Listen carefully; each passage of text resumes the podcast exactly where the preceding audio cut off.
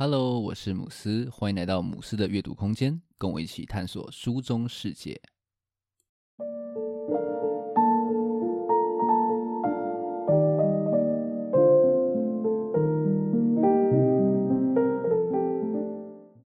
今天要来跟大家分享《只工作不上班的自主人生》这一本书。如果啊，你觉得说你对现在的工作或是生活不那么满意，觉得说啊，好像有一点卡住的话呢，那我相当推荐你看这本书哦。你将会发现呢，理想自主的人生其实是可以靠自己去打造的。这本书的作者瓦基，他有经营部落格阅读前哨站，还有他的 podcast 下一本读什么，可以说是呢台湾说书界的第一品牌哦。那书中呢，他可以说是娓娓道来，他是怎么样一步一步去打造他的这个阅读的品牌版图，从原本的台积副理转身成为当红的专职说书人。书中分享了很多他的方法论，也有很多他自己亲身的实作案例，可以说是非常扎实的一本书。那今天的这期节目呢，我会分三个部分来介绍这本书。首先第一部分会来谈谈探索还有规划，告诉你要怎么样去打造理想人生的蓝图。接着第二部分我们会聊一下行动，告诉你要怎么样持之以恒的去执行，才不会啊总是行动到一半就半途而废。最后第三部分会来分享一下复盘的概念，告诉你说诶，我们不能够只有傻傻的去行动，而是要随时去检视还有调整，才能够创造出更好的可能。那我们就开始今天的介绍吧。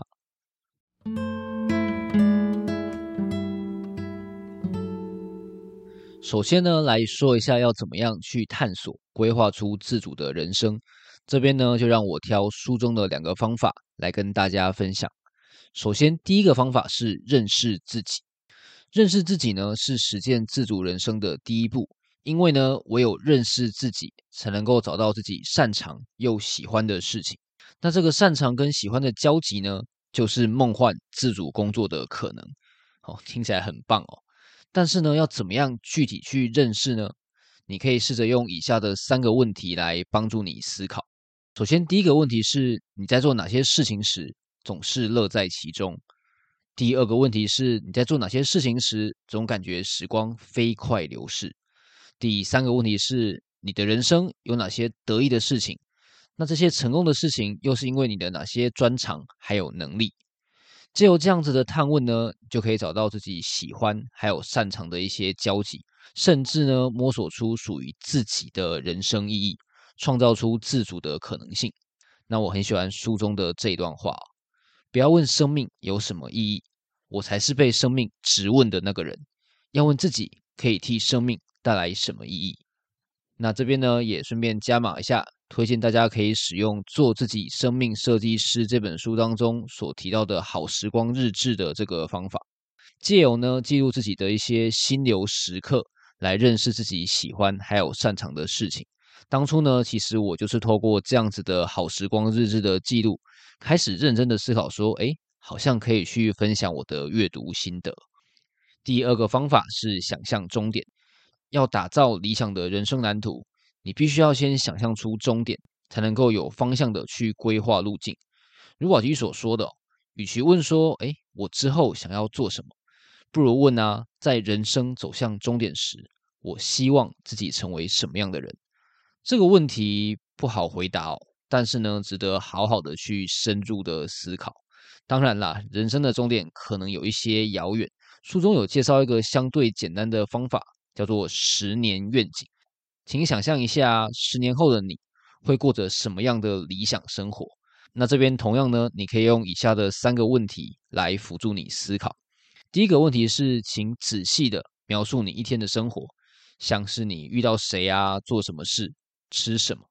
第二个问题是，你的职业是什么？第三个问题是，你对什么事还保有热情，还有感动。这些想象就像是你的坐标一样哦。一旦呢、啊、有了这些清晰的方向，你便可以一步一步的朝着这个终点去前进。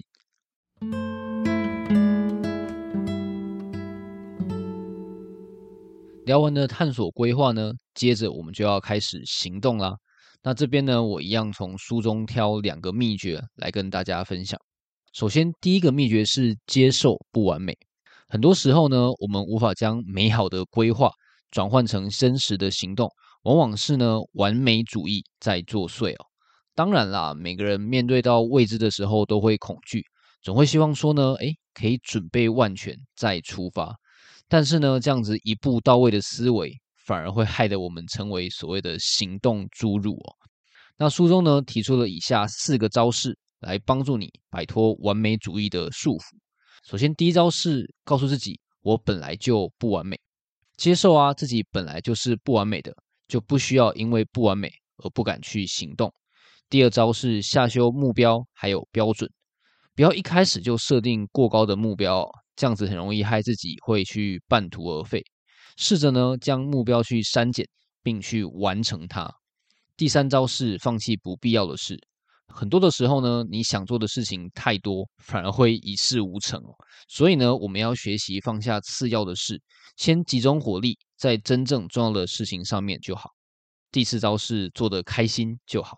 你要先让自己做得开心，才能够做得长久哦。那我很认同瓦基说的这句话，我们不一定要很厉害才能够开始，而是要先开始才能变得厉害。凡事啊，其实总是要这样子开始，才能够一步一步的去前进。而且啊，其实很多时候在你开始做了之后呢，你才会发现说，嗯，其实事先的规划的价值并没有你想象中那么的大哦。像我最一开始写读书心得的时候啊，其实我的规划是说，可能每一种类型的书我都先介绍一轮，然后呢，看哪一种类型的书最受欢迎，那我之后就专注去分享那个类型就好。但是呢，后来我发现说，诶，其实每一种类型的书都会让我接触到不同的受众，产生很多很有趣的互动火花。因此呢，我现在分享的书籍种类呢，依然是很散哦，跟我最一开始规划呢，可以说是完全的不同。但是呢，我非常的享受在其中，很喜欢书中引用中世纪波斯诗人鲁米的这句话，当你开始踏上路途，路就会自己展现。所以啊，开始做就对了，不要想得太多。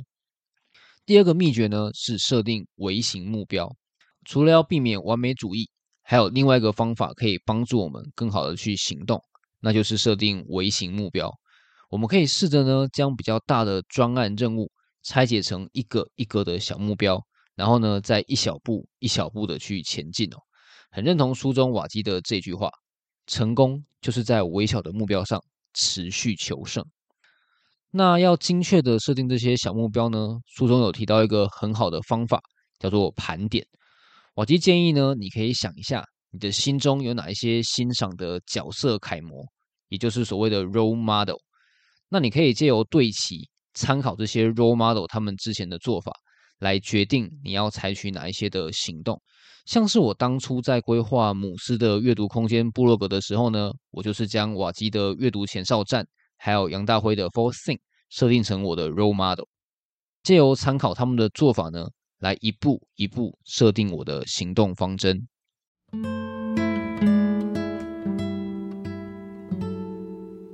第三个部分呢，想要跟大家来分享复盘这个概念。复盘它其实是围棋的用语哦，指的是说棋手在对局结束之后呢，两个人会一起去重新检讨整个棋局的过程，去一起讨论说，诶，有没有更好的下法，可以怎么样去改进。那其实呢，这样子的做法也能够应用到我们实践自主人生的道路上。那这边一样，我从书中挑两个复盘的要点来跟大家分享。首先，第一点是要懂得拥抱失败。瓦基就有说，其实复盘并不是说要用过去来惩罚自己，而是要透过认识过去的那些错误，来找到未来的一些新的机会。如果啊，你可以建立这样子的心态，你对失败这两个字呢，将会产生全新的认识哦。那我很喜欢瓦基书中的这段话，我会把字典里面的失败两个字划掉，改成实验结果比较差，把成功改成实验结果比较好。像是瓦基就说，他很喜欢做所谓的 A B 测试。所谓的 A B 测试呢，指的就是说你用不同的内容形式去测试市场上的反应。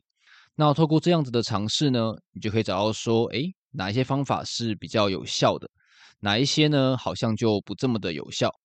如瓦基所说的、哦、他把这些过程视为是一场实验，而不是一场非输即赢的赛局。那只要你可以这样子想呢，失败就不再是一件很可怕的事情，而是能够帮助你去改进的一个机会。简单的来说呢，只要能够学习拥抱失败，并且多方面的去尝试，你的人生将拥有更多的可能性哦。第二个要点呢，是要懂得放弃。管理学之父彼得·杜拉克曾经说过一句话，最没有生产力的事，就是用更有效率的方式去做根本不该做的事。其实啊，很多时候不做是比做还要更有效率的哦。因此呢，我们在做复盘的时候，很重要的一个点便是要学会去问自己说，诶，要达成这样子的目的，哪一些事情其实是不必要的。当你发现啊，哪些事情好像是可以去放弃的时候，你就可以进一步的再去思考说自己想要放弃的理由是什么，然后呢再进一步去评估说这个目标是不是值得你继续去付出努力。藉由这样子一步一步的分析，就可以帮助你去理清说，诶，哪些事情是真的很重要的，哪些事情其实并不那么的必要，不太需要花时间去执行它。透过这样子断舍离的过程呢，你的未来道路就会更加更加的清晰。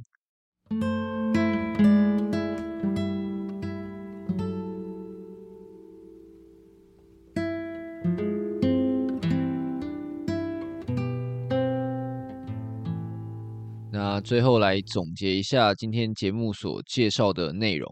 首先呢，我们分享了如何透过认识自己还有想象终点的方式来探索规划自己的理想人生。接着呢，我们谈到要懂得去接受自己的不完美，并且呢可以透过设定微型目标的这个方法，确实的将你的规划转变成具体的行动。最后我们探讨了复盘的概念，藉由学习拥抱失败还有懂得放弃这两个方式，便可以不断的呢去优化，持续的朝理想的自己去前进。这本书啊，我觉得可以说是一个理想人生的实践指南哦。对于同样是嗯说书自媒体的我来说呢，有相当多的启发。所以这边呢，我也想趁机来检视一下自己的姆斯的阅读空间，来分析一下哪些地方做的还不错，哪些地方可能做的不是那么的好。那我觉得自己做的好的地方呢，应该是一直都有保持更新哦。从我二零二零年八月八日发表第一篇阅读心得以来啊，我的部落格每一周都有更新。不管啊是遇到工作上的这种厌机地狱啊，又或者是自己出国旅游，每个礼拜天呢，我都会固定产出一篇文章。这点啊，我的呃 Facebook、I G 还有 Podcast 也都算是有做到，所以应该算是小小值得嘉奖的地方。那关于做的不好的地方呢，我觉得是说我有点太专注在执行面哦，复盘的部分呢，我觉得做的不是那么的够。那如何在行动之余呢，不断的去做到一些更多的调整还有优化，应该是我之后需要多多去注意的一个课题。那书中提到的呃角色楷模 role model 的概念哦，给了我一些新的想法哦。既然我当初的部落格是拿阅读前哨站还有 For Think 来当做标杆，那其实我的社群还有 Podcast 其实也可以用这样的方式来如法炮制一下哦。所以呢，这边我挑出了一些我自己很欣赏的创作者，像是 I G 啊，我就非常喜欢阅读先生、推出手 L 还有话说有一天。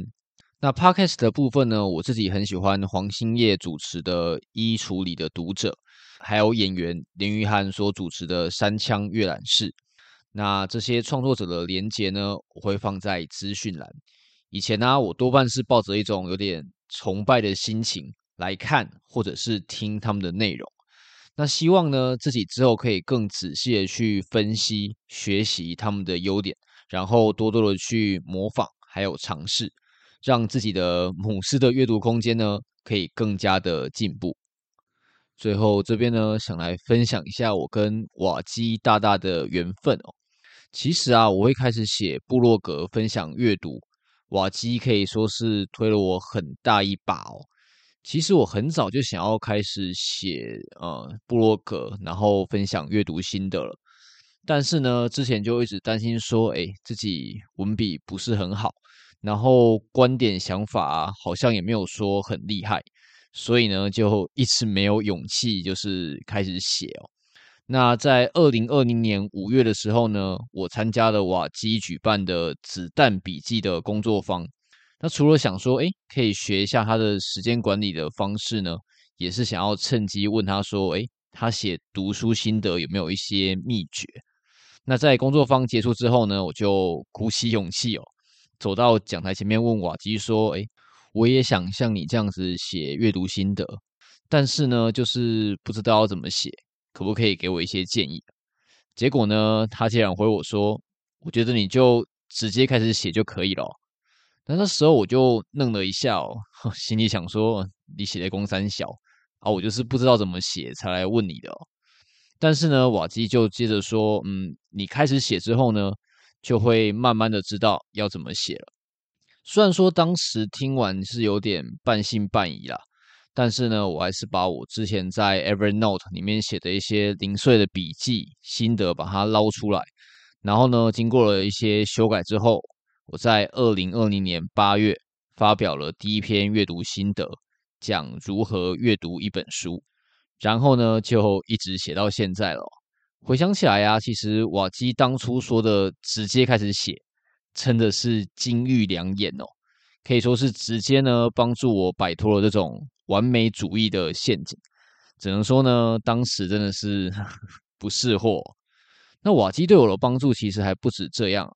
其实我当初写的前几篇的阅读心得，都有请他给我一些意见。那虽然他很忙哦，都还是会尽可能给我一些很中肯的建议，给了当时其实还很没有自信的我很多的方向。然后我的 podcast 是在去年十月上架的嘛。其实我当初也想说，哎，上架完可以请瓦基来听看看，但是呢，一方面就是有点不好意思烦他啦，那二方面就是说呢，我那时候其实又陷入了这种完美主义的状况中哦，觉得说，哎，自己声音好像没有很好听，然后口条也不是很顺，然后就觉得不是很好意思给他听哦。结果呢，过几天之后，他竟然主动私讯说他有听到我的节目。然后呢，觉得很不错，他给了我是蛮大的信心哦。那我上次遇到瓦基，其实是在台北书展的时候，那个时候呢，我路过天下杂志的摊位，然后就是他有在打书嘛，然后呢，我就看到哦，有粉丝竟然是抱了大概一二十本书吧，去请他签。好，突然就意识到说，哦，这位我心中的 role model， 原来已经走得那么远了，真的是非常的恭喜他。其实我跟过去的瓦基一样，都在半导体业工作，但是我是在美商。跟瓦基之前待的、呃、台积电相比啊，其实工时相对要弹性非常的多。不过呢，其实我每个礼拜这样子更新部落格，然后社群还有 podcast， 多多少少还是会感觉到有一些些吃力哦。有时候也会想说，靠，瓦基到底怎么办到的？那这本书呢，可以说是稍稍的解答了我的一些疑惑。总之呢，非常推荐这本《只工作不上班的自主人生》。我觉得它完全不会逊色于我之前很喜欢的、呃、做自己的生命设计师，还有像是一个人的获利模式这两本书、哦。也很高兴呢，台湾终于出现一本这么优质的在谈生涯规划的作品。那最后这边呢，就祝大家都能够借由这本书，开启探索理想人生的旅程啦。嗯、呃，这边是补录的哦。其实我在录这一集录到一半，还没有来得及去剪辑的时候，我妈妈就过世了。那节目前面有说我一直都有去持续的更新嘛，那其实因为我妈妈往生的呃关系哦，前一段时间就直接断掉了。所以这一集呢，是我我妈离开之后，我第一集在做阅读心得的分享。那最后这边我想要说，妈，我开始更新了哦，在天上有空可以听一下哦。